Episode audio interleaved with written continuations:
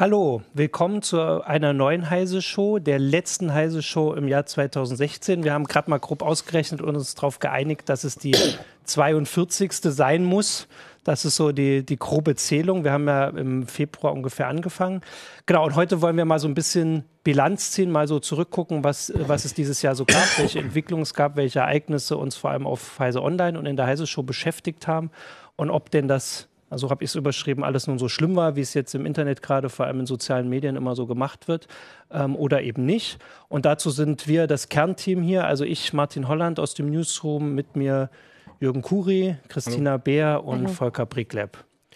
Genau, und wir haben aber gesagt, wir fangen gar nicht erst mit den, gleich mit den harten Themen an, sondern eine Sache, die eher so aufgehört hat dieses Jahr und dann doch irgendwie doch ein bisschen plötzlich oder so. Also die ähm, die, die Geschichte, also Nokia ist ganz zu Ende und die Smartphones allgemein dieses Jahr haben wir uns gerade noch so überlegt, ist gar nicht mehr so ein Hype-Thema gewesen. Wir hatten da auch eine Sendung zu. Ähm, du bist da bei uns so der, der Experte im Newsroom. Smartphones sind jetzt so da, aber man guckt gar nicht mehr so nach, oder? Das ist. Ja, ich glaube schon, wir haben so ein bisschen Peak-Smartphone ja. dieses Jahr gehabt und ähm, diese, diese super Handys, die natürlich alle immer noch auf den Markt bringen, die haben natürlich immer noch einen Nachrichtenwert, aber irgendwie habe ich das Gefühl, läuft sich das so ein bisschen tot. Und ähm, die Nokia-Geschichte, das war halt, glaube ich, ein bisschen Zufall, dass in diesem Jahr Microsoft dann Nokia endgültig abgewickelt hat, ihr Desaster da mhm. beendet mhm. haben. Ähm, was diese ganzen ähm, Smartphone-Geschichte angeht, denke ich, ähm, ja, das sind jetzt wirklich Gebrauchsgegenstände.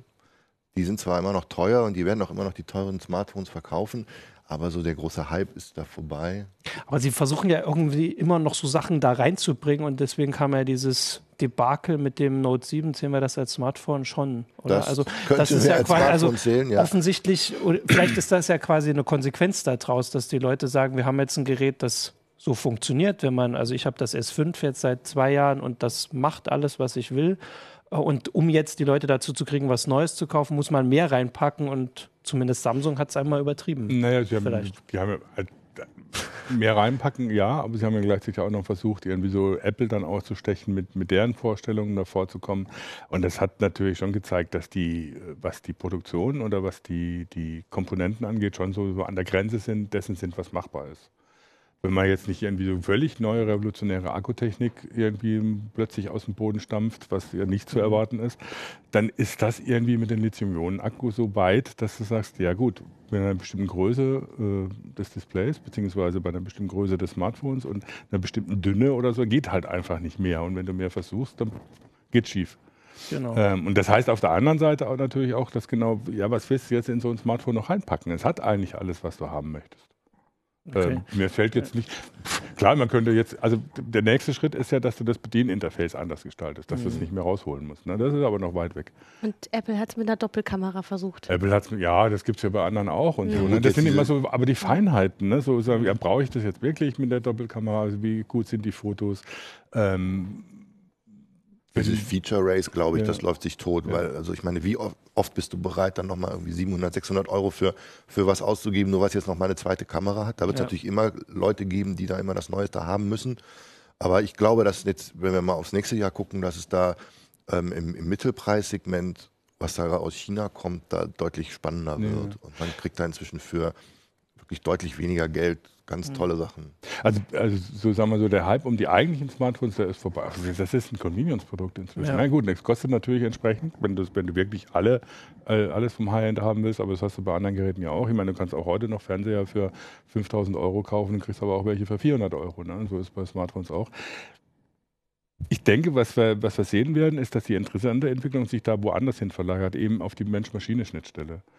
Das fängt an dass, dass jetzt in diesem Jahr ja alle irgendwie so groß rumgetrödelt haben, äh, wenn mit den Smartphones, mit ihren digitalen Assistenten, mit, ja. den, mit den KIs und so. Google hat die Präsentation von, von den Pixel-Smartphones eigentlich, da war die Hardware irgendwie so, ja, Hardware mhm. haben wir auch. Aber unser Google Assistant, das ist das Ding dabei. Was ja auch eine Form von Mensch-Maschine-Interaktion ist, um das, die Dinger anders bedienbar zu machen. Und das geht natürlich noch weiter. Smartwatches waren ja auch so ein Versuch, dass du mit dem Smartphone anders, äh, dass du das Smartphone anders bedienen kannst oder die Funktionen, die das Smartphone bietet, dir anders zur Verfügung gestellt werden. Das ist ziemlich in die Hose gegangen, beziehungsweise kann ich auch sagen, das Jahr 2016 läutete das Ende der Smartwatches ein, wenn man es überspitzt sagen will.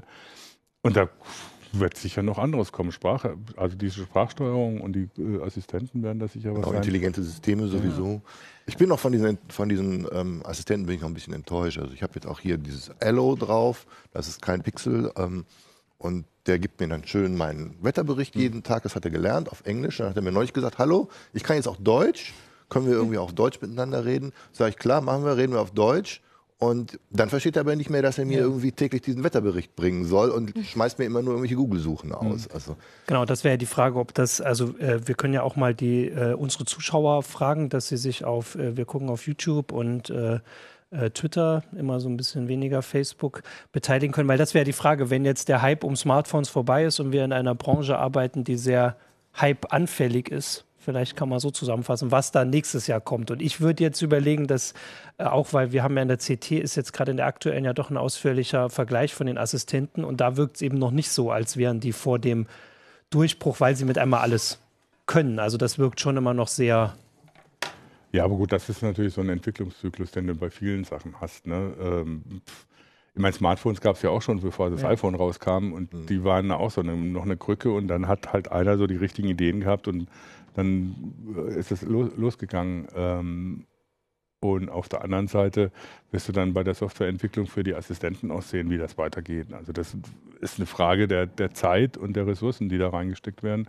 Und äh, die sämtliche Hersteller, also was weiß ich, sämtliche Entwickler und Hersteller gehen halt jetzt da drauf, weil Ja. sie denken, das ist so der nächste Punkt, wo sie noch äh, Anwender dann auch von anderen Sachen überzeugen können, wieder Geld auszugeben oder bestimmte Daten freizugeben oder sonst irgendwas oder sie, sie darum. Ich meine, das geht ja dann bis ins, bis ins äh, Wohnzimmer, ne? Ich meine, mit, mit, mit Google Home und, Ja. und dem, dem, wie heißt es, die Alexa von, Alexa von Amazon. Oder Echo. Äh, der Echo von, genau, von. Amazon mit den, mit den Assistenten Alexa und Assistant eben, die versuchen das ja dann umzusetzen, eben nicht nur aufs Smartphone, sondern dass du diese Mensch-Maschine-Schnittstelle eben überall sozusagen gleich hast. Ne? Egal, wo du bist oder was du machst oder so, du redest immer mit einem digitalen Partner, Genau. äh, Wir- um Sachen zu erreichen. Genau, wir hatten die ja auch, also ähm, Amazon hatten wir, glaube ich, in, äh, in, in der Heise Show. Kann man ja mal spekulieren, ob wir nächstes Jahr, weil das war noch nicht sehr äh, ergiebig. Ich erinnere, also wie ich mich daran erinnere, man konnte zwar so ein paar Antworten herauslocken, aber es waren doch nur die erwarteten. Vielleicht nächstes Jahr in der Heise Show können wir mal anstatt einem Gast äh, einen von den digitalen Assistenten einladen, um ein bisschen mehr. Kennt ihr dieses Video, wo, alle, wo so ein Ja. Echo und Google Home Ding irgendwie miteinander reden die ganze Zeit in der Loop, in der Internal Loop? Das ist sehr lustig. Das ist eine spannende Show, das vielleicht erst 2018. Zehn, ja. Mal gucken, was da Nein, da kommt. sind ja auch noch ganz viele andere Ja. Industrien mit dran an dieser KI-Thema. Also da werden wir von den Autoherstellern eine Menge noch sehen mit, mit autonomen Fahrsystemen und so. Also das ist schon ein Genau. spannendes Feld. Das ist ja nicht mehr nur Smartphone. Das war auch ein Thema 2016, die autonomen Autos. Vor allem, äh, ich glaube, wir hatten es in der Heise schon nach dem Unfall mit, mit dem Tesla. Ähm, das war ja so eine Frage, wann das zum ersten Mal passiert. Da ist ja jetzt nichts, also hier in Deutschland ja nichts passiert. Es gab den Unfall in den USA, wo jemand gestorben ist. Ähm, und da ist ja jetzt die Frage, wie das nun weitergeht. Werden wir die auf den Straßen noch öfter sehen? Also die Tesla sind ja doch eine sehr kleine Minderheit auf, äh, im Vergleich. Und vor allem hatten wir jetzt im, vor ein paar Wochen ja die, äh, ähm, gab es diese Meldung, dass das Straßenzulassungsbehörde, die Straßenzulassungsbehörde, die mal getestet hat. Und da klang es schon so, so im Nachhinein, dass es ein Wunder ist, dass noch nicht mehr passiert ist. So auf Baustellen und sowas. Also wahrscheinlich können wir da nächstes Jahr auch noch mal. Aber Ähm, wie sind die Zulassungszahlen da? Also in Deutschland, das waren irgendwie vierstellig, ne? genau, wenn es sind nur ein paar tausend, aber also das, was Sie beschrieben haben, dass Sie halt zum Beispiel mit diesen Baustellenmarkierungen nicht klarkommen, wenn die irgendwie gelb statt weiß sind Mhm. und so, da würde es ja eigentlich naheliegend, auch wenn es nur tausend sind, einer von denen wird ja da mal langfahren und das dann nächstes Jahr, also will man ja nicht hoffen, aber da noch was passiert, weil die Diskussion wird da bleiben. Also die Autos, das ist ja eine Sache, die wir auch auf äh, Heise Online immer haben und immer mehr Tests, immer mehr Sachen. Heute haben wir gerade autonome Züge noch, also Naja, das ist, das ist auch so eine Geschichte, wo du, wo du sehen musst, wie, wie, rasant die Entwicklung eigentlich gegangen ist. Ich meine, vor, vor zwei Jahren haben wir darüber berichtet, oh, Google greift die Autoindustrie an und die Autoindustrie hat gesagt, pff, was wollen die von uns? Und jetzt irgendwie redet jeder davon und versucht, was zu machen. Oder die sind auch schon relativ weit, da hat die Auto, Autoindustrie ja in ihren Labors mehr schon im Petto gehabt, als viele gedacht haben, weil die Assistenzsysteme gehen ja sowieso in so eine Richtung. Ähm, und diese, diese Prognosen, ja, das dauert noch Jahre oder so, glaube ich nicht. Ich glaube, wir werden dieses Jahr, also nicht dieses Jahr, 2017, natürlich die ersten Versuche in den Städten in Deutschland sehen, so wie sie es in den USA auch schon mhm. machen. Und 2018 werden die ersten, wenn nicht 2017 schon, die ersten tatsächlich automatischen Funktionen kommen, dass du zum Beispiel automatisch das Auto in die, in, ins Parkhaus schickst oder sowas. Ne? Also in kontrollierten Umgebungen solche Automatismen versuchst. Äh, meine, wenn, wenn, du, wenn du genug Sensoren oder genug Platten vom Parkhaus hast, müsste das eigentlich heute schon gehen mit, mit einem normalen Auto, dass du das einfach losschickst und sagst, hier. Es gibt ja so ein Werbevideo ja, von Tesla für genau. das autonome Fahrzeug, ähm, was ja im Grunde jetzt der Nachfolger für den Autopiloten mhm. ist. Also da machen sie ja klare Unterschiede, was ja. der Autopilot kann und was wirklich der autonome ja. Tesla kann. Und dafür machen sie jetzt wirklich viel Werbung und Tesla prescht weiter nach vorne. Also die wollen das ähm, auf den Weg bringen. Ja. Also ich würde sagen, das werden wir auch beobachten, aber ich habe ja auch, also ich habe hier meine ja. große Liste und der Titel war ja auch, was nun so richtig schlimm war im, im abgelaufenen Jahr. Ich habe schon gesehen, da können wir auch darauf eingehen, dass im Forum das nicht aber, so gesehen wurde ja, bei uns. Aber ja, warte mal, bei, wegen den Smartphones, da haben wir noch eins vergessen. Ne? Äh, das ist nicht nur das Ende des Smartphone-Hypes, sondern auch äh, Jetzt kriege ich irgendwie ganz viele böse Mal das Ende des Apple-Hypes, ne? 2016. ich auch. Ja. Gut, das hat auch ein äh, Leser gleich angemerkt, er ist traurig, dass dieses Jahr äh, irgendwie dieses, ähm, dieses Glanzbild von Apple ja. zerstört wurde. Das ist irgendwie ja, inzwischen so. eine normale Firma, ne? Ja. So. Du hast ja angesprochen mit dem, mit dem iPhone mit zwei Kameras und so. Das ist, das, die sind ja inzwischen da auch nur noch, die ziehen nur noch nach. Ähm, die, den Pace setzen da inzwischen andere. Und natürlich gibt es jedes Jahr ein neues iPhone oder alle zwei Jahre. Und ähm, aber irgendwie haben die so ein bisschen so diesen, diesen Nimbus verloren, der des, des hyper innovativen Unternehmens, das wirklich irgendwie auch ähm, vorprescht und, und Standards setzt. Und und sie haben, Oder sie, sie übernehmen sich. Ja, Na, sie übernehmen sich. Sie haben Qualitätsprobleme gekriegt, ja, ja. Äh, mhm. die den Leuten massiv aufgefallen sind. Jedes neue Ding hat irgendwelche eine Macke oder irgendwelche Macken, die, die echt nerven können und wo sie nacharbeiten müssen. Äh, und wo sie teilweise auch inzwischen sehr langsam reagieren. Ne? Wenn man sich die, die, die äh, Akkuprobleme vom iPhone 6 anguckt, das hat lange gedauert und ist jetzt, jetzt nicht irgendwie eine wirklich zufriedenstellende Ersatzlösung, die sie da machen. Ja, und über diese, äh, über das iPhone ohne die Klinkenbuchse haben wir uns vor Monaten ausgelassen und ja. äh, die, die Produkte, die Kopfhörer dafür kommen jetzt erst so langsam. Also eigentlich ist das ja eine Geschichte, die bei jedem anderen man kann natürlich argumentieren, es ist irgendwie richtig, irgendwann muss man einer anfangen, diese, diese, diese alten Legacy-Schnittstellen wegzumachen. Ähm, aber gerade zum Beispiel bei dem MacBook Pro, was ja dafür jetzt auch wahnsinnig in der Kritik gestanden hat, dass es wirklich nur noch ein, eine Schnittstelle hat.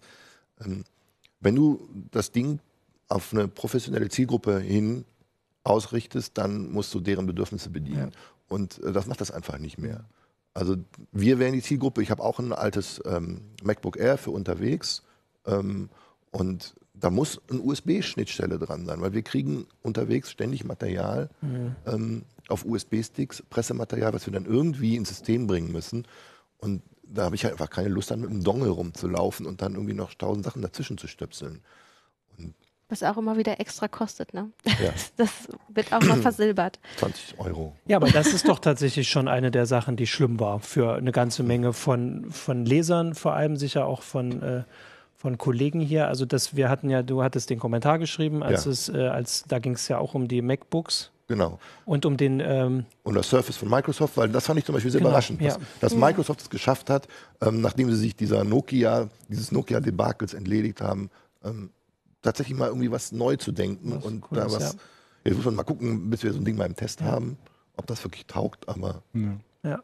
Genau, ja, und ansonsten an den, an den schlimmen Sachen habe ich es ja äh, auf, äh, aufgezählt, auch in dem Artikel. Ähm, also wir haben Security hatten wir irgendwie, also das ist ja immer schon so jemand, der äh, mit Fabi, den wir im Uplink sehr oft haben, aber in der Heise Show hatten wir auch oft Security-Themen. Mhm. Also wir hatten die Verschlüsselungstrojaner Anfang des Jahres, die so ähm, für viel Aufsehen und sicher auch Angst ja, gesorgt haben. Und jetzt wieder, jetzt gibt sie wieder. Jetzt haben, also genau, es kam dann immer wieder, es war so eine große Geschichte, dazwischen kamen irgendwie andere Sachen rein. Dann hatten wir diese DDoS-Angriffe, die irgendwie von historischem Ausmaß waren und das Internet der Dinge den Leuten ins äh, Gedächtnis gerufen hat, die da vorher nicht so drüber nachgedacht haben und jetzt mit einmal in einem ganz anderen Licht. Und das waren so die Sachen, die ich jetzt auch äh, in Erinnerung hatte. Also ich habe, äh, das kann ich auch den Zuschauern erkennen, wir haben mal geguckt, was wir so in der Heise Show hatten dieses Jahr. Äh, und die meisten Sachen würde ich eher als negativ einordnen. Also das, was ich jetzt aufgezählt habe, solche Sachen. Und das ist ja irgendwie, die Frage ist jetzt, ist es nur so ein Gefühl, war das dieses Jahr mehr als vorher? Ich meine, heiße Security gibt es auch schon länger. Ja, es ist also im, im, im Forum auf Heise Online haben ein paar geschrieben oder so, ja, es ist Jammern auf hohem Niveau. Das stimmt natürlich irgendwo. Ja. Ne? Also, weil es sind zwar viele Leute gestorben, aber nicht deswegen, weil Leute äh, irgendwelche Infrastrukturen angegriffen haben oder so, sondern der Terrorismus ist noch ganz normal analog. Und äh, die Angriffe, die es gab, waren natürlich kritisch und waren gefährlich, aber es ist nicht wirklich äh, so, wie manche schon pro, äh, prophezeit haben, irgendwie als Menetekel an die Wand gemalt haben, dass da irgendwie schon Leute sterben durch ja. Angriffe auf digitale Infrastrukturen.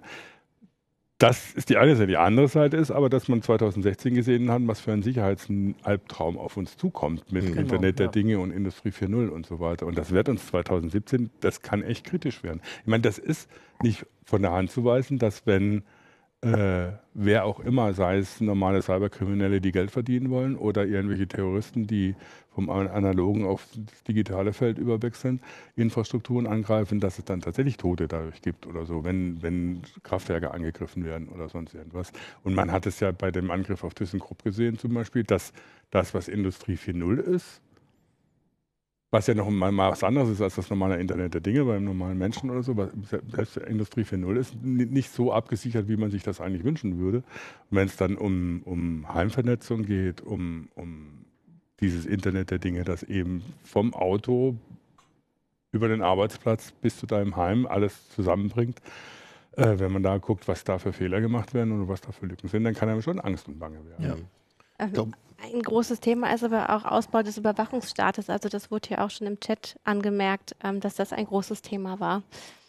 Genau, ja. Also äh, ich würde noch bei den Security-Sachen ja, bleiben, weil ich hatte auch, äh, als ich es geschrieben habe, danach so das Gefühl, vielleicht ist es ja wirklich im Nachhinein so, dass 2016 nicht das schlimmste Jahr, sondern dass diese Sachen bewusst geworden sind. Also wir haben ja auch äh, ähm, Überlegungen, äh, ich glaube, wir hatten einen Kommentar auf Heise Online, wie man dieses Internet der Dinge nun sichert, aber du hast ja gesagt, das ist nur ein Bereich, das kann nur gegen so allgemeines Hacks helfen, aber das, was Staaten zum Beispiel mhm. machen, da wurde auch diskutiert dieses Jahr mit mit dem Wahleinfluss und so. Also es sind ja immer so zwei Seiten, ne? Also auch das, was du, was du angesprochen hast mit der Überwachung, ne?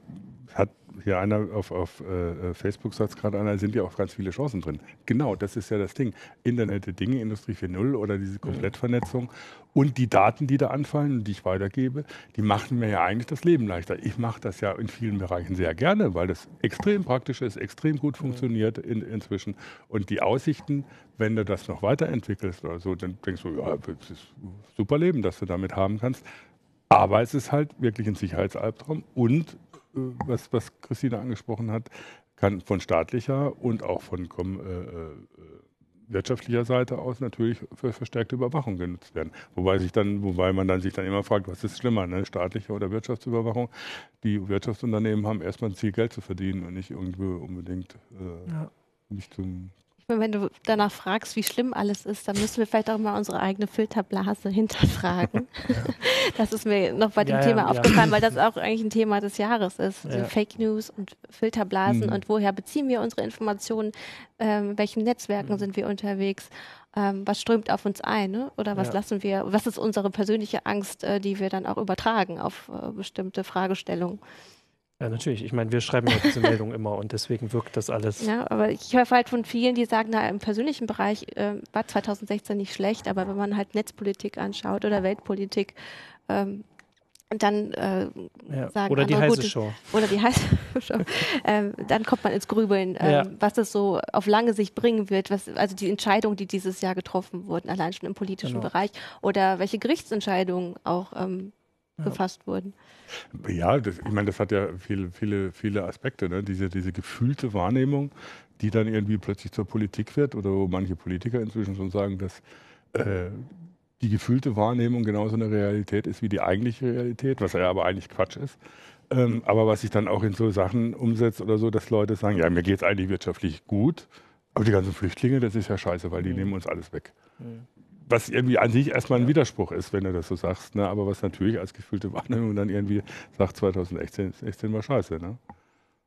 Ja. Und was, ich meine, wenn man sich anguckt, das fing an, ich meine, David Bowie ist gestorben, deswegen geht's, fand ich 2016 scheiße. Ja. Ne? Äh, ich fand aber auch scheiße, dass wegen mit dem Brexit und äh, Donald ja. Trump, äh, äh, dass der Brexit beschlossen wurde und dass Donald Trump gewählt wurde.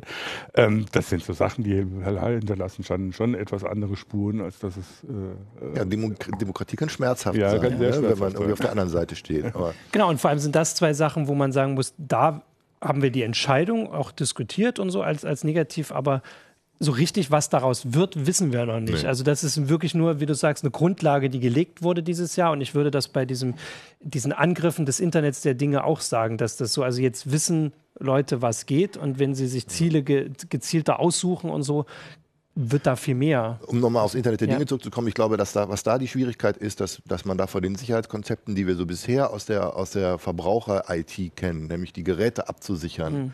ähm, dass das einfach nicht mehr ausreichen wird. Weil ähm, da werden irgendwie Millionen von Mini-Geräten aus China, irgendwelche Kameras kommen, die alle mhm. irgendwie im Netz hängen. Ähm, kleine Chips, die im Netz hängen und die herstellen. Das wird alles billig produziert, die machen sich überhaupt keine Gedanken über Sicherheitskonzepte. Das heißt, wir müssen die, die Infrastrukturen, an die die andocken, andicken. Wir müssen, müssen in, der Netzebene müssen Sicherheitsmechanismen eingezogen werden. Das sind alles Dinge, die, die jetzt erst kommen Genau, und die Sicherheitsexperten, mit denen man redet, die sagen, ja, ähm, der, der, Mensch ist ein träges Tier, da muss erst der große genau, Bang kommen und dann wird sich was bewegen. Genau, also Oder staatliche Regulation, also dass vorgeschrieben wird, es, muss, ähm, es müssen Updates äh, Aber das wird alles erst passieren, so wie also wir es kennen. Wir haben auch schon das, erst wenn was anvertrauen wollen. ja, genau, aber all diese Sachen, auch die Diskussion werden erst kommen, wie du sagst, wenn was ja. passiert ist. Also wir haben dieses Jahr auch die Sachen schon, wo wir über Gerichte haben wir diskutiert, weil wir ja die äh, verschiedene Urteile hatten und auch politische Entscheidungen, wo wo wir gesagt haben, dass es, also, also ich meine, wir können ja gucken, also ich meine, die Vorratsdatenspeicherung, ich bin mir gerade nicht sicher, ob das Ende letzten Jahres oder Anfang dieses Jahres war, ist wiedergekommen. Störerhaftung ist irgendwie behoben und dann wieder doch nicht. Wir haben Gerichtsurteile, dieses Link-Urteil ist sehr aktuell. Also das sind alles Sachen, die wir eigentlich, wo wir vielleicht vor drei Jahren gedacht hätten, das ist irgendwann mal, mhm. also geklärt. Und das ist, jetzt ist es auf eine Art geklärt, die wir sagen, das ist hoffentlich noch nicht ja, das, das ist, glaube ich, auch so ein bisschen ein Filterbubble-Problem, dass wir irgendwie schon dachten, das ist ja. jetzt vom Tisch. Ja. Ähm, aber diese ganze Digitalisierung, die ist jetzt sozusagen in der breiten Masse mhm. angekommen und jetzt reagiert die Politik darauf und naja, das sind halt auch Noobs. Das sind dann, die, dass man, man merkt irgendwie diesen ganzen Regelungsversuchen an, dass die Leute da versuchen, irgendwie mit ihren bisherigen Mitteln diesem neuen Medium Herr zu werden und ähm, da, wird, da passieren dann schlimme Fehler. Also. Ja, und da kann man überlegen, wann wird das Internet der Dinge dann reguliert mit der Geschwindigkeit? Also ob man das jetzt für 2017 schon vorhersagen sollte, ist wahrscheinlich ein bisschen sehr also optimistisch. Also ein Zuschauer schreibt jetzt auch, er heißt Fehler. 2016 war Industrie 4.0 ja ein großes Thema. Schade dabei ist nur, dass sich die Entscheider oft nur aus der Industrie und nicht äh, etwa von Bürgerrechtlern beraten lassen. Das wäre ja auch so ein Aspekt, ja. der einfach dann, erst wenn diese Diskussion so allgemein geführt wird, wie äh, ähm, Auch ich finde nicht, dass die Bürgerrechtler und also so, so zivil, zivilgesellschaftliche Interessen in dieser ganzen Debatte irgendwie zu kurz kommen. Also da gibt es ja wirklich Stimmen, die, die laut sind und die, denen verschaffen wir ja auch auf Heise Online mhm. äh, immer Gehör. Also, ähm, Aber jetzt gerade diese Link-Entscheidung, die ist doch ja, etwas komisch, oder? Das ist natürlich Justiz. Ja. Ne? Ja. Ähm, aber selbst die scheinen sich ja nicht. Da kann man nur hoffen, dass da jetzt eine, eine, jüngere Richtergeneration nachwächst, die vielleicht etwas natürlicher mit diesem Medium umgeht und solche. Wobei die Frage natürlich ist, ob sie anders entscheiden können an, an, ja. angesichts der Gesetzeslage. Das ja, ist dann ja. auch wieder, wieder eine Geschichte. In Europa ist es bis auf äh, Großbritannien nicht üblich, dass man Richterrecht hat, sondern dass man Gesetzesrecht hat, die, die die Richter dann interpretieren. Und dass es nicht erst dadurch geschaffen wird, dass, dass äh, Urteile ergehen, obwohl natürlich das in der Interpretation der Gesetze auch immer wieder einfließt. Das heißt, du kannst auch sagen oder so, ja gut, da ist die Gesetzeslage einfach mangelhaft, wenn es so ist. Genau. Aber ich verstehe das nicht, warum wir jetzt dieses Link-Urteil 2016 noch gehabt haben. Ja. Das ist mir also wirklich ein völliges Rätsel, irgendwie diese ganze Debatte mit, ähm, was ist urheberrechtlich relevant, das haben die Amis irgendwie schon vor zehn Jahren abgefrühstückt, die haben da irgendwie inzwischen Recht etabliert und das ist eine sinnvolle, diese, diese Formel irgendwie zu sagen, es muss darum gehen, irgendetwas aktiv zu verbreiten. Das ist irgendwie vielleicht ein sinnvoller Ansatz, aber jetzt zu sagen, irgendwie, man muss dafür sorgen, dass, dass da, wo man hinlinkt. Wobei, also, wobei das finde ich jetzt gar also das finde ich jetzt, um nochmal so auf dieses Überthema, was war scheiße an 2016 äh, zurückzugehen, das finde ich jetzt gar nicht so den Punkt, weil das ist irgendwie so diese normale Netzpolitikarbeit, die ich irgendwie so das Gefühl habe, das ist immer Sisyphus-Arbeit. Wie lange reden und diskutieren wir jetzt über die Vorratsdatenspeicherung? Um ja. Himmels Willen, das ist ein Thema von, ich weiß nicht, ich glaube 20 Jahre, 15 Jahre mindestens oder so. Und es war, dann war es weg, dann war es wieder da, dann hat das Bundesverfassungsgericht gesagt, geht nicht, äh, außer. Ne? Und dann kam wieder ein Gesetzentwurf, der war völlig absurd und so. Und das ist jetzt bis zum EuGH und es wird uns sicher noch ein Jahr beschäftigen, bis dann auch die deutsche Regelung beim EuGH landet, was abzusehen ist, dass das mhm. äh, notwendig ist. Äh, aber das ist normale Netzpolitik. Das ist Netzpolitik, ist echt Sisyphus-Arbeit. Genau. Aber ich wollte dazu sagen, weil das auch so ein Bogen ist für die Sendung. Eine unserer ersten Sendungen, da heißt es schon ganz an am Anfang des Jahres war zu den Piraten. Da haben wir mhm. damals schon gesagt, wer erinnert sich noch? Und auch was wir jetzt alles aufgezählt haben, ist alles, also da sind fast alles Themen der Piraten dabei und trotzdem ist das, was wir damals diskutiert haben, werden sie wiederkommen, ist nicht eingetreten. Also ich habe vorhin nachgeguckt, sie sind aus dem einzigen Landtag, wo sie zur Wahl standen, wo sie drinne waren, oder Senat in Berlin, äh, sind sie rausgeflogen. Sie sind noch in drei Landesparlamenten, aber auch nur in Anführungsstrichen, weil da noch keine Wahlen waren. Genau. Ähm, das heißt, die, die sich die angetreten sind mit dem, äh, mit, dem, äh, ne, mit dem Ziel, das zu beheben, sind weg, obwohl die, die Probleme wieder da sind oder ja, da also geblieben sind. Sowas wie die Piratenpartei in ihrem ursprünglichen Entwurf ähm, hätten wir dringend nötig. Ja. Also wirklich eine, eine, politische Kraft, die, die sagt, wir sind die Internetversteher und wir wollen da, dafür sorgen, dass die Politik da jetzt nicht die ganz groben Fehler macht. Ne? Naja, aber ich mein, hm? das sind ja nicht nur die Piraten selber dran schuld, also die haben sich schlecht verkauft, die hatten auch für viele gesellschaftliche Fragen einfach keine Antworten parat. Und äh, sie wurden aber auch nicht gewählt. Ja, also, ja, ne, ja, natürlich. Das ist also, also genau. Das es ist, ist ja auch immer der Wähler, der sich für was entscheidet. Ja. Und ähm, die Piraten naja, haben da. Sie ja schon gewählt. Ne? Genau, da wurden und dann haben sie angefangen. Ähm, und ich, ich, glaube, was das, das der, der, Todesstoß für die Piraten war, dass sie angefangen haben mit diesen ganzen Identity Politics und mhm. sich nicht darauf beschränkt haben zu sagen, wir sind die Partei für die digitalen Fragen. Ja. Mhm. Wir wollen die digitale Zukunft gestalten. Das war ein Ansatz, mit dem sie in die Parlamente gekommen sind. Und dann haben sie angefangen, jetzt machen wir aber irgendwie den ganz großen Wurf mhm. und wollen uns mit ganzen anderen Themen befassen. Und ähm, ich ja, wobei, wobei, ich glaube, die Piraten haben auch das Problem, dass was so, was so, dass sie vielleicht dann auch zu sehr in der Nerdkultur drin waren, äh, wo halt jeder Recht hat. Vielleicht hatten wir auch ein bisschen ein Personalproblem. Und, ja, ja genau, wo halt jeder ja recht hat und auch damit auch nicht in der Lage ist, Kompromisse zu machen und so, weil es ist halt alles eins und null und es stimmt halt in der Man Politik muss aber so auch nicht. eben diese Politik auf dieser Ebene überhaupt erst erlernen. Ähm, ja, die wollten natürlich alles umstellen, aber wenn du in so einem Landtag bist, das hat alles äh, muss auf eine bestimmte Art und Weise vorgehen. Du musst deine Anträge auf eine bestimmte Weise einbringen. Ähm, du, da kannst du nicht einfach disruptiv sein. Du musst dich erstmal wirklich dem System ergeben und dann aus diesem System ja. heraus das verändern. Ja, was heißt, und ich glaube, an der Höhe, da sind sie, glaube ich, schon gescheitert und sie ja, hatten auch die nicht. Grünen auch angefangen. Ja, äh, und ich glaube, sie hatten aber auch nicht viel Zeit, um sich da richtig einzuarbeiten. Also aber sie haben viel zu schnell das Vertrauen verloren, eben ja, durch so bestimmte Aktionen. Ich glaube, ich, ich, möchte dir da widersprechen, weil es gab ja Beispiele, wo es funktioniert hat. Der Delius äh, als äh, äh Vorsitzender des, des äh, Flughafenausschusses in Berlin, der hat wunderbare Arbeit geleistet, war überall akzeptiert, äh, war anerkannt, eben als die, der Typ, der diese Untersuchung auch vorangetrieben hat. Und der hat sich da sehr wohl reingearbeitet in das, wie das funktioniert und wie man so einen Ausschuss leitet. Ist, aber so. es gab auch viele, ähm, wo, also die sich gegangen, ne? also wo sich die Fraktionen schon ähm, intern zerschlagen Klar, haben. Ne? Dann ging der eine genau. mal zur Linken oder zu den Grünen oder zur SPD oder ist ganz ausgetreten und war parteilos. Ich meine, Delius Sie haben diese schwierigen Phasen ja, äh, nicht überstanden. Ja. Und das ist natürlich erst eine Persönlichkeit, die das gut gemacht hat Sehr und der vielleicht Ego. auch konsensfähig ist. Aber man muss eben auch in der Demokratie konsensfähig sein. Und viele ja. hatten ja diese äh, Einstellung, äh, wir wollen unser Ziel zu 100 Prozent erreichen und alles darunter geht für uns nicht. Daran scheitern klar. viele. Genau. Äh. Genau, ja, das war also das war ein Thema, was wir am Anfang des Jahres hatten, was sich nicht geändert hat und wahrscheinlich brauchen wir jetzt kein großer ähm, Hellseher zu sein, um zu sehen, dass, also die Themen werden da bleiben, aber äh, die Partei, die sich derer angenommen hat, wird es wahrscheinlich so im nächsten Jahr in, also im Europaparlament wegen diesen anderen Wahlregeln wird es wahrscheinlich noch bleiben, weil ich, die, da ist auch, glaube ich, keine Wahl. Ja, diese Störerhaftungsgeschichte, das haben ja auch Piraten maßgeblich genau, also vorangetrieben und so, also die haben schon so ein paar Leuchtpunkte gesetzt, finde ich. Genau, Oder es gibt Patrick Breyer in Schleswig-Holstein genau, ist ja auch ja. zum Beispiel, der, der dann natürlich da sehr gut gearbeitet hat. Ähm, aber das hat, haben die Piraten insgesamt halt nicht hingekriegt, genau. dann Leute in die Parlamente zu schicken, die dazu auch in der Lage ja. sind.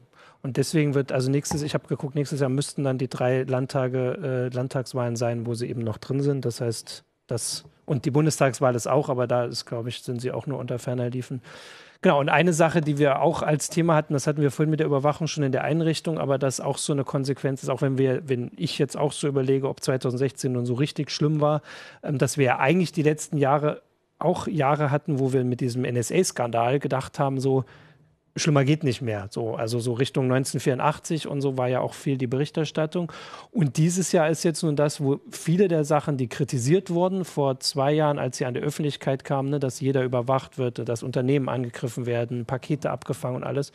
Äh, und viele dieser Sachen und auch diese Netzknoten abgehört, jetzt legal sind. Und zwar nicht in den Ländern, wo man da immer so gern drüber schreibt und, und auch drüber liest und denkt, so ein wohliger Schauer in diesen Ländern Glück, dass ich da nicht lebe, sondern Großbritannien hat ein Überwachungsgesetz, das jetzt schon mal den ersten Schlag bekommen hat in, in Europa. Noch können sie diese Schläge kriegen.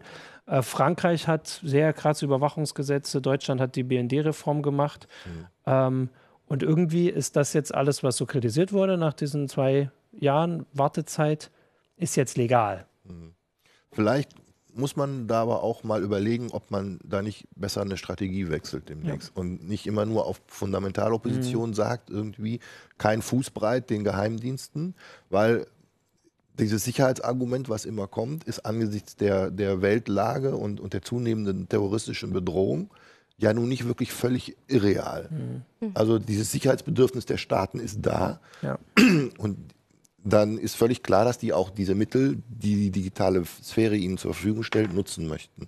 Und vielleicht wäre da ein guter Weg, eher sozusagen einen Kompromiss zu finden und zu sagen, okay, wir müssen bestimmte Bedürfnisse auch unserer Geheimdienste akzeptieren, ähm, um nicht sozusagen das komplett denen zu überlassen.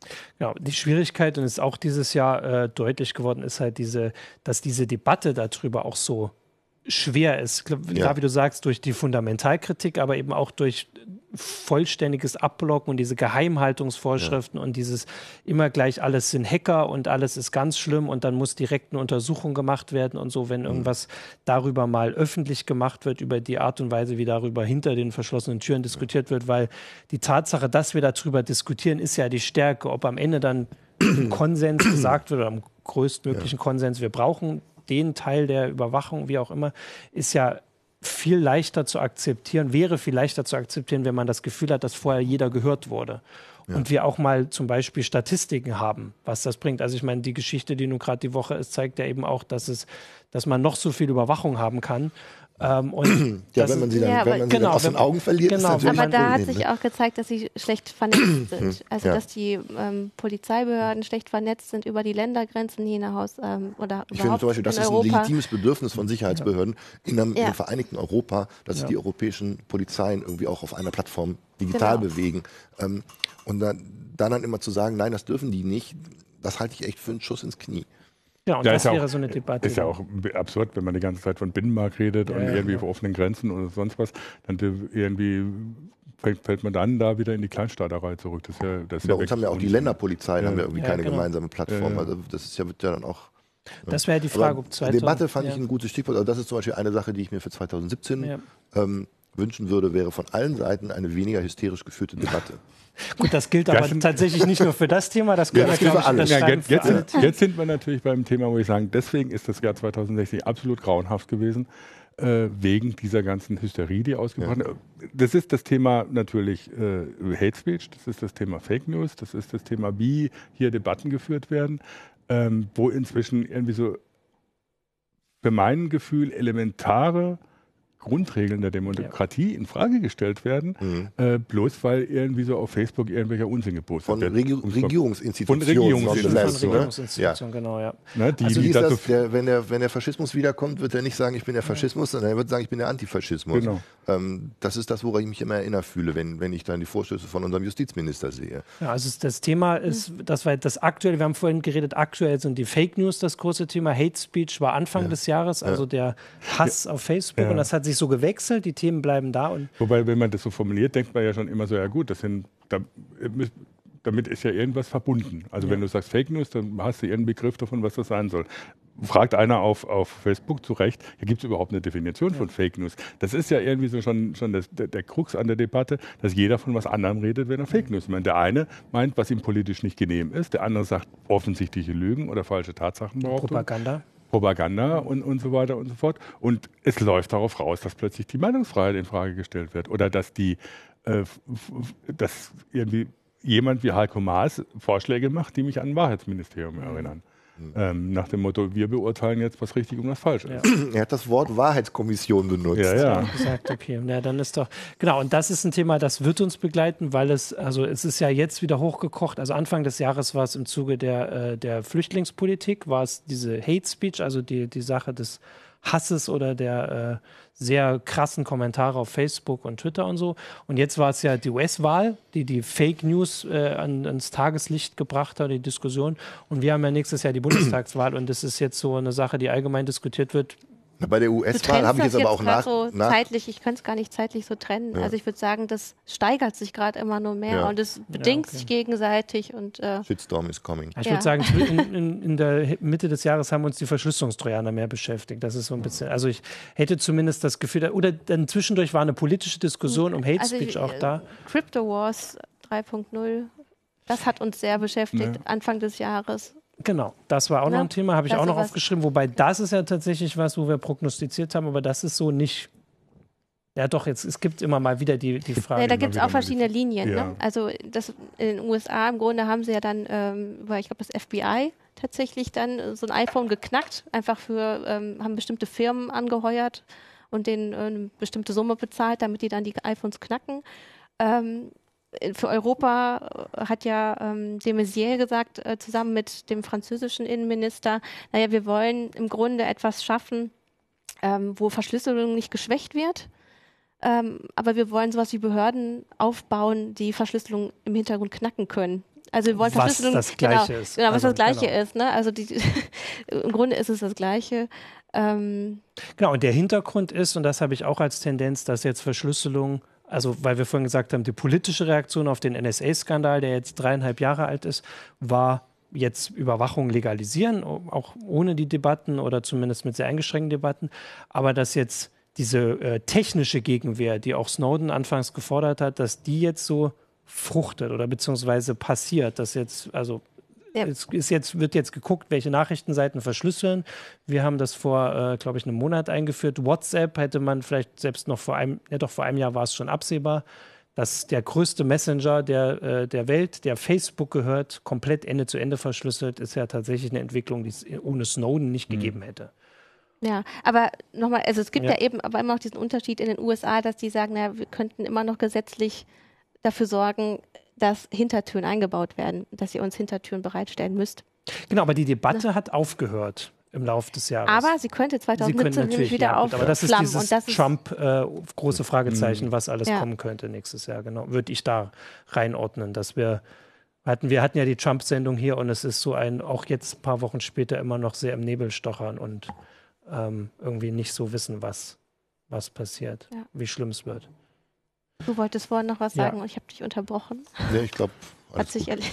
Okay. Genau, ich habe ja noch, also ich habe ja hier so die, die negativen Sachen, auch ein Thema von dir ist der, der Breitbandausbau ist jetzt nicht ganz so auf gleicher Stufe, aber ist ja irgendwie auch, hat auch nicht so nicht so ein geklappt. heißes Thema, ist nicht ne? ganz so, ganz so schlimm, aber ja eher so ein Thema, wo man dann vor allem nach so einem Jahr vielleicht gerne mal diskutieren würde, weil es Ja, klappt nicht so. wir kommen halt nicht voran, ne? Wir Ja. sind irgendwie immer noch im unteren Drittel, was so Glasfaseranschlüsse angeht und ähm, ja, es ist traurig, weil eigentlich ist das eine, ist das eine Infrastruktur, die ja, zukunftsfähig ist und gebraucht wird Mhm. und Und die Ziele, alles, die beschlossen sind, gelten ja mal für 2018, glaube ich. Das heißt, das wäre im Weil- nächsten Jahr müsste man wirklich was sehen. Ja. Also da, da, da entsteht gerade so ein bisschen die Bewegung weg von diesem Breitband, von diesen Zielen zu sagen, wir brauchen eine Datenrate von 50 Mbit Ja. bis 2000xx. Weil ähm, ich glaube, das bringt einen nicht weiter, sondern dass man wirklich formuliert, wir müssen sozusagen eine, eine, eine Infrastruktur schaffen, die ähm, den Anforderungen der Zukunft, die gigabitfähige Infrastruktur. Das ist sozusagen jetzt das neue Schlagwort, was auch aus der Industrie ähm, da in die Debatte eingebracht wird. Und das heißt, nach unseren heutigen technischen Möglichkeiten heißt das Glasfaser. Ja.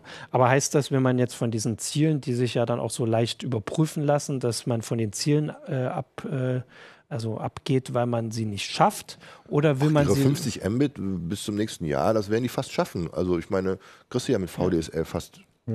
Ne, Es wird natürlich ländliche Regionen geben, wo das nicht klappt, aber da Wo wollen sie es auch verweigern, habe ich jetzt mitgekriegt, weil die, die drei Häuser auf der falschen Straßenseite stehen Ja, und Ähm, das dann Aber- zu aufwendig wäre. Genau, also das heißt, wenn das Ziel jetzt so offener gestaltet wird, ist die Hoffnung, dass man dann, also weil das war auch so ein Gedanke, den man, äh, den ich auch haben kann, wenn man sagt, 2018 wollen wir 50 Mbit haben. Sie fragen ja, okay, was setzen wir uns 2019 für ein Ziel oder sagen wir, dann haben Ja, wir es Gigabit. erreicht? Weil genau, die Frage ist, dass bis, es dann schon also das nächste Ziel ist jetzt bis 2025 Gigabit-fähige Infrastruktur. Heißt ja, überall Glasfaser. Und alle sagen natürlich, funktioniert nicht, geht nicht, viel zu teuer und so. Und natürlich wird man da irgendwo, muss der Staat Geld Ja. zur Verfügung stellen, um bestimmte Dinge anzubieten, aber das ist auch Teil der Daseinsvorsorge. Lustigerweise ist es im Moment so, dass du auf dem platten Land bessere Chancen hast, einen Glasfaseranschluss zu bekommen als in der Stadt, weil die da noch relativ unkompliziert bauen können, auch mit Ja, so neuen ja. Verfahren, die nicht so tief buddeln, nur so einen kleinen schmalen Dings. Das ist Trenching. Genau, Microtrenching. Da hatten wir auch mal eine schöne Geschichte vor kurzem. Mhm. Und ähm, da gibt es so, so, so, ein- so Unternehmen, die wirklich gezielt auch zusammen mit den Kommunen dann Glasfaser in diese Kommune ausbauen. Ähm, das geht so langsam voran. Okay, also das werden wir nächstes Jahr Aber auch so in- beobachten. Berlin oder in Köln, Hannover. Na, Köln hat ja sogar, da hat ja der örtliche Netzbetreiber angefangen, aber es ist halt viel schwieriger, da Ja. zu bauen. Ne? Aber andererseits ist da der politische Druck wahrscheinlich ein bisschen größer, weil wenn die Leute natürlich jetzt massenhaft anfangen würden, in Städten mitzukriegen, dass sie jetzt Wenn du- hinter dem Land in Brandenburg Wenn hinterher du jetzt mit Vectoring, Wenn die- ähm, wenn, die, wenn die Telekom jetzt mit dem Vectoring-Ausbau anfängt und du kriegst in der Stadt irgendwie über das VDSL-Netz 100 Mbit, dann ist die Nachfrage vom okay, Kunden stimmt. erstmal nicht so Ja, groß. stimmt, und ja. da muss tatsächlich dann sozusagen die politische Willenserklärung hin. Mhm. Die Wirtschaft hat natürlich ja die Nachfrage, ist ja noch gar nicht da. Lustigerweise zählt die Telekom die Vectoring-Anschlüsse ja unter Glasfaseranschlüsse. Ja, weil sie dann halt irgendwie bis zum braunen Kasten, bis zum grauen Kasten dann auch noch Genau. mit Glas ausbauen, klar. Aber Ja, dann können wir auch äh, ein bisschen prognostizieren, dass, also weil du sagst mit der Nachfrage, ich meine, 4K-Fernseher werden jetzt so langsam vorbei, das ist ja was, was tatsächlich nur übers Internet so richtig sinnvoll bespielt werden kann gerade. Ähm, das heißt, da kommt ja dann vielleicht ja, die Nachfrage. die Und- Nachfrage wird kommen. aber wir haben ähm, kein Sportereignis Und beim Netzausbau Jahr. ist es tatsächlich eher so, dass nicht die Nachfrage sozusagen nachgebaut wird, sondern die müssen halt erst bauen Genau, und dann wird, kann die Nachfrage befriedigt werden. Genau, das wäre dann Die entsteht dann. 2018 sind doch wieder sind dann Olympische Spiele wahrscheinlich.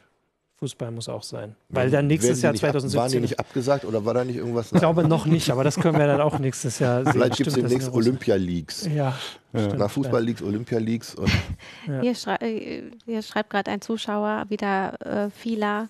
Äh, Vectoring ist meiner Meinung nach eine einzige Fehlinvestition. es ist eine Fehlinvestition, weil es halt wirklich nur eine Übergangstechnik ist. Und weil die Telekom auch in, in Regionen, wo eigentlich hätte Glasfaser jetzt schon direkt irgendwie to the home hätte ausgebaut werden können, da auch Fördergelder dafür bekommt, dass sie halt eben diese Glasfaserstrecke baut.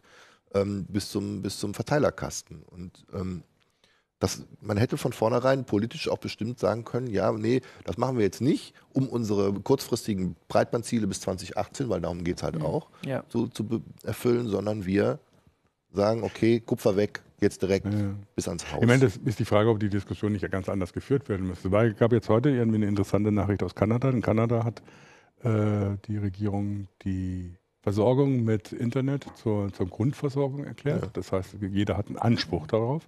Und jetzt ist die Frage, ob man den, also die Frage gibt es ja bei allen Netzwerkinfrastrukturen, gibt es bei der Bahn, gibt es bei den Stromkonzernen oder sowas, ob man das Netzwerk nicht von den Anbietern trennen muss. Äh, weil das Netzwerk selber ist, ist kein, kein Ding, wo du jetzt wirklich sinnvoll Alternativen aufbaust. Also diese Versuche von den Stadtnetzbetreibern dann ein Alternativnetz zu legen, die sind ökonomisch, finde ich, nicht sinnvoll, weil da hast du eine Infrastruktur, die teuer ist und die dann doppelt legst, bloß weil der eine nicht so will wie du und so. Das heißt, man müsste das Netz wegnehmen, eigentlich zu einer staatlichen Infrastruktur machen, komplett Glasfaser legen und dann sollen Firmen wie Telekom oder, oder sonst was da auf dieser Infrastruktur ihre Dienste anbieten und drum konkurrieren. Da gab es jetzt ja den Vorstoß von der Telefonica, ähm, sowas wie eine, wie eine, wie eine Netzgesellschaft. Netzgesellschaft zu, zu Ja. bilden, wo alle ihre, ihre Netzassets sozusagen einbringen. Ich sehe ich- nicht, dass das irgendwie Realität wird, Genau. aber 2017 kann uns ja überraschen. Ja. Ähm, ich habe noch, weil wir, also ich habe jetzt diese ganzen negativen Sachen aufgezählt. Ich habe tatsächlich auch versucht zu gucken, ob wir nicht Sachen hatten, die irgendwie ein bisschen positiver sind. Aber ich gucke, willst du noch den, den Tweet vorlesen? Ja, genau. Alva Freude hat noch zum Thema Piraten geschrieben. ähm, über Twitter. Bei den Piraten war meiner Meinung nach ein großer Fehler, dass sie viele der typischen Anfängerfehler vollkommen öffentlich zelebriert haben. Ja, das ja. ist tatsächlich auch. Und sie haben sich auch sehr öffentlichkeitswirksam immer äh, gegenseitig zerpflückt. Ja, äh, aber da das fand ich auch so ein bisschen in, in, der Anfangszeit der Piraten fand ich das von der Presse immer so ein bisschen, ähm, ja, fast so ein bisschen bösartig. Zu, ja. Weil, also, anstatt das wirklich zu honorieren, dass die sagen, wir wollen eben nicht Hinterzimmerpolitik mhm. machen, sondern wir wollen transparent in unseren Entscheidungen sein. Und dann haben sie das gemacht und dann sind sie dafür auch immer gnadenlos vorgeführt worden, ja. weil sie das halt nicht professionell genug gemacht haben.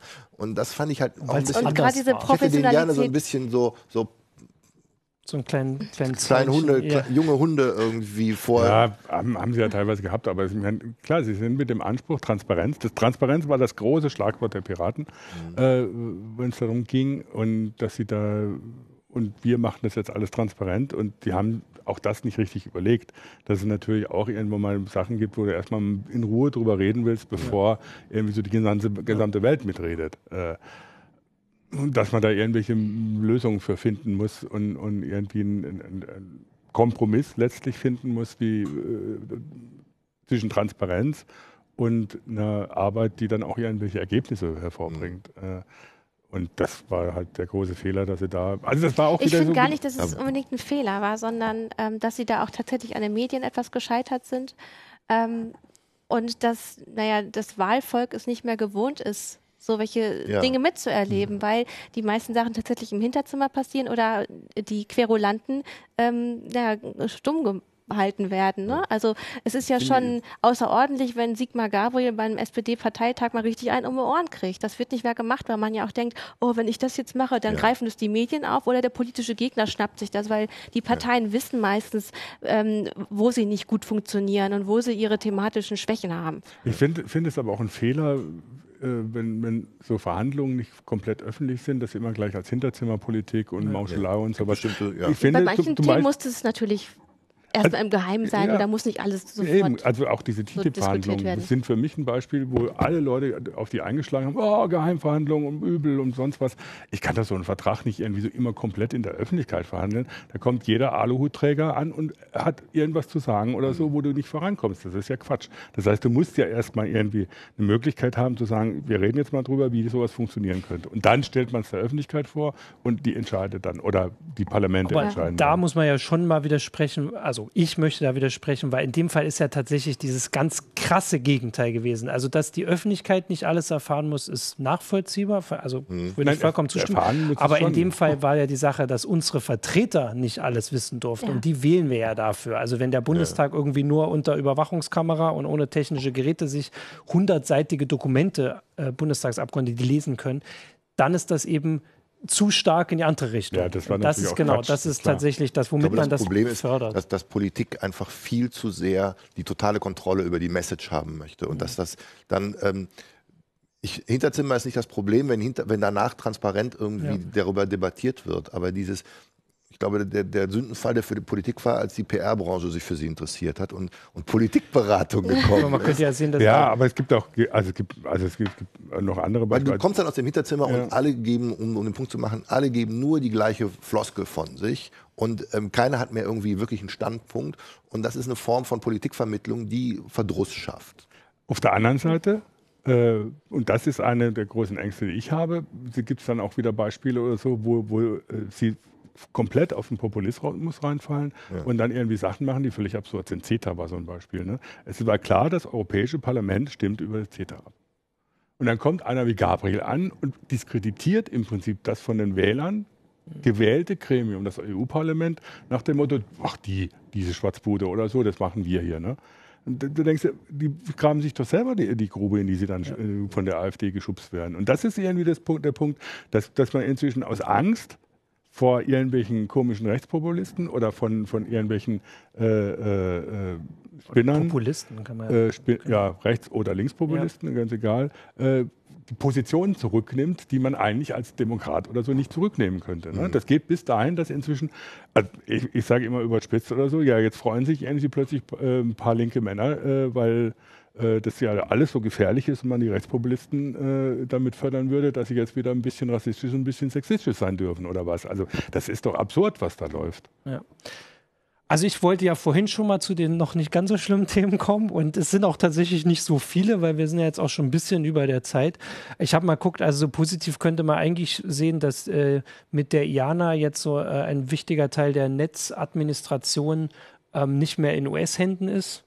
Klingt immer so ein bisschen kompliziert, wenn man ja, das so die Amis das ja gar nicht schlecht gemacht haben vorher. Genau. Das ist ja. doch super eigentlich. Also ja, sie haben sich auch weitgehend rausgehalten. Also es ja. Gab, ja, gab ja immer so, die haben, ne? wenn die Icon irgendwie gesagt hat, das machen wir so, dann also, ob man das jetzt wirklich das ist auch eine sehr ideologische Debatte. Man kann ja vor allem auch also sehen, ob das äh, vielleicht im Nachhinein Vielleicht ist es ja nicht einer. Ich meine, dass es so gekommen ist, liegt ja unter anderem auch, von daher muss man das in Frage stellen, ob das jetzt wirklich an sich positiv ist, liegt ja unter anderem auch daran, dass die USA auf jeden Fall verhindern wollten, dass die Internetverwaltung in die Hände der UN gerät. Mhm. So, ja. ähm, deswegen lieber die ICANN als kleineres Übel sozusagen. Weil so wie effektiv die UN immer in großen Weltfragen ist, kann ich das verstehen. Wenn sag, mal, sagen, sag mal so, wenn man mal die ICANN bei der Arbeit gesehen hat, dann ja. ist das inzwischen viel schlimmer als der ja, UN. Das ist ja, ein, diese ICANN-Versammlungen sind byzantinische Strukturen, die sind irgendwie, da kriegst du denen die alle Haare zu Berge. Ja, also ansonsten habe ich noch Rosetta hatten wir auch in der Heise Show. Das war die. Ist das positiv? Ja, das, das ist positiv. Das hat ja, positiv noch schön, geendet. Die äh, haben noch was hingekriegt mit, also das war die Kometenmission der ESA. Die haben es ja noch hingekriegt, den, äh, diese Sonde auf dem Kometen zu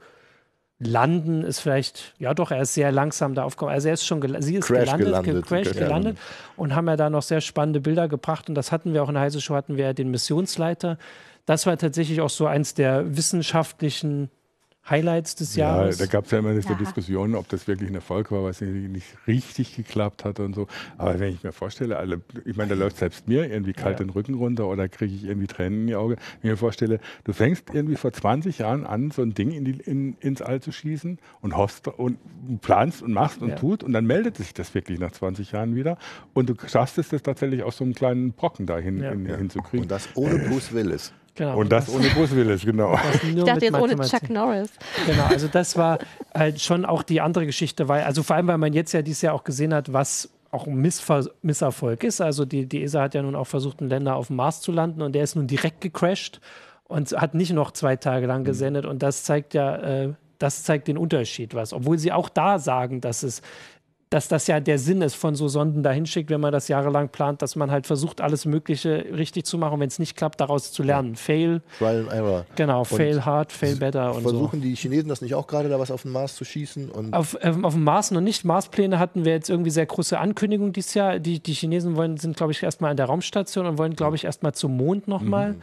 Ähm, aber das ist so tatsächlich sind, ist so die chinesische Raumfahrt so auch. Wir hatten da neulich ein, ausführliches Feature bei uns, sowas, was immer noch so ein bisschen überrascht, weil man das hier nicht so auf dem Schirm hat. Die NASA hat ja nun sehr gute PR-Arbeit, auch in der Sprache, die wir alle flüssig sprechen und lesen können. Und bei den Chinesen ist es äh, oft so, dass man dann doch ein bisschen überrascht wird, was jetzt als nächstes ansteht, weil das eben dann so relativ plötzlich kommt. Das ist ja auch noch eine andere Art von Apparat, der da dahinter ist. Und da wird wahrscheinlich nächstes Jahr auch, wenn wir Sachen mitbekommen und ob die nun klappen oder nicht, aber dass noch ein Player dabei ist. Verstehst du das so als neuen Wettlauf ins All? Also ich sehe auch, ich, genau, also ich, also ich, ich sehe da auch viele Forscher auf, auf Twitter und so, denen ich folge und sehe, dass sie das nicht so verstehen, sondern dass sie das so als gegenseitigen Ansporn verstehen und das nicht als Konkurrenz, sondern so, was die lernen und auch wenn die, die ESA einen Fehler macht, dann lernt jeder daraus. Und dass das, also vor allem bei diesen Sachen, wenn es darum geht, zum Mars zu fliegen oder zu Kometen, das ist noch nicht, äh, wer weiß, wie lange es das noch alles gibt, noch nicht so militärisch sinnvoll, sondern wirklich reine Forschung. Und da sind Forscher sind da schon viel, also haben die Grenzen schon viel länger hinter sich gelassen. Ja, das sind, also das ist ja auch eines der Überraschenden, was ich 2016 immer so gezeigt habe. Jetzt unabhängig von allen äh, Kalten Kriegsreminiszenzen, äh, die es in der Politik plötzlich wieder gibt, dass die Zusammenarbeit zwischen Roskosmos und NASA und ESA eigentlich ja. ganz gut funktioniert. Also die arbeiten mhm. da zusammen, hegen da auch große Pläne. Wollen wir mal schauen, was Trump und Putin daraus machen äh, und äh, ob das nicht dann doch wieder zu, mehr militärischer wird, als es jetzt die letzten Jahre tatsächlich war. Die dann zusammen Bären jagen auf Putins genau. Datsche und ja, das würde ja zumindest dafür sprechen, dass weiterhin die Zusammenarbeit klappt. Und, genau, und bei Raumfahrt werden wir tatsächlich nächstes Jahr ein paar Sachen, also die, die NASA versucht ja jetzt so mehr auch auf private Anbieter äh, umzusteigen und da werden nächstes Jahr dann die äh, ersten Testflüge, soweit ich das habe, zumindest schon mal losgehen. Mit Menschen soll es dann 2018 losgehen. Dass dann, und dann wäre es natürlich, sobald es wirklich viel mehr äh, Organisationen gibt, die Menschen ins All schießen können, ähm, dann ist es ein Wettrennen wieder, aber auf eine andere Art. Einfach dann geht es vor allem um den Preis wahrscheinlich erstmal und wenn das dann irgendwann bezahlbarer ist, dann werden wir das viel öfter erleben. Und dann wird es vielleicht mal wieder so wie in Zeiten des Space Shuttle, als es so relativ normal war, alle paar Monate, dass Menschen ins All geflogen sind und dort für eine Weile waren und man das so richtig auch in den Nachrichten hatten, weil das, wie es jetzt mit der ISS ist, ist ja immer so mhm. sehr, also begrenzt auf, was sie dort machen und wenn die dabei sind. Und dass das dann einfach mehr ausgebreitet. Ist ja ein bisschen in die Jahre Die ist schon ein bisschen in die Jahre gekommen, genau. Ja. Und die äh, China will auch eine Raumstation hinschicken. Also das heißt, da ist noch was zu erwarten, aber würde ich jetzt auch nicht Da kommt ja eigentlich der große Wechsel so um 2021, genau, also, ne? Glaub, das kommt ISS soll, glaube ich, noch ein bisschen länger im Ich glaube, bis 2024. Dann wollen sie aber vielleicht abkoppeln und sowas. Mhm. Das ist auch eine Sache, die ich sagen würde. Warten wir ab, wie der US-Präsident. Ähm, was mir gerade so eingefallen ist, würdest du sagen, im Jahr 2016 wurden so einige Mars-Fantasien zurück auf den Boden geholt? Also, dass die ganze Debatte realistischer wurde? Nee.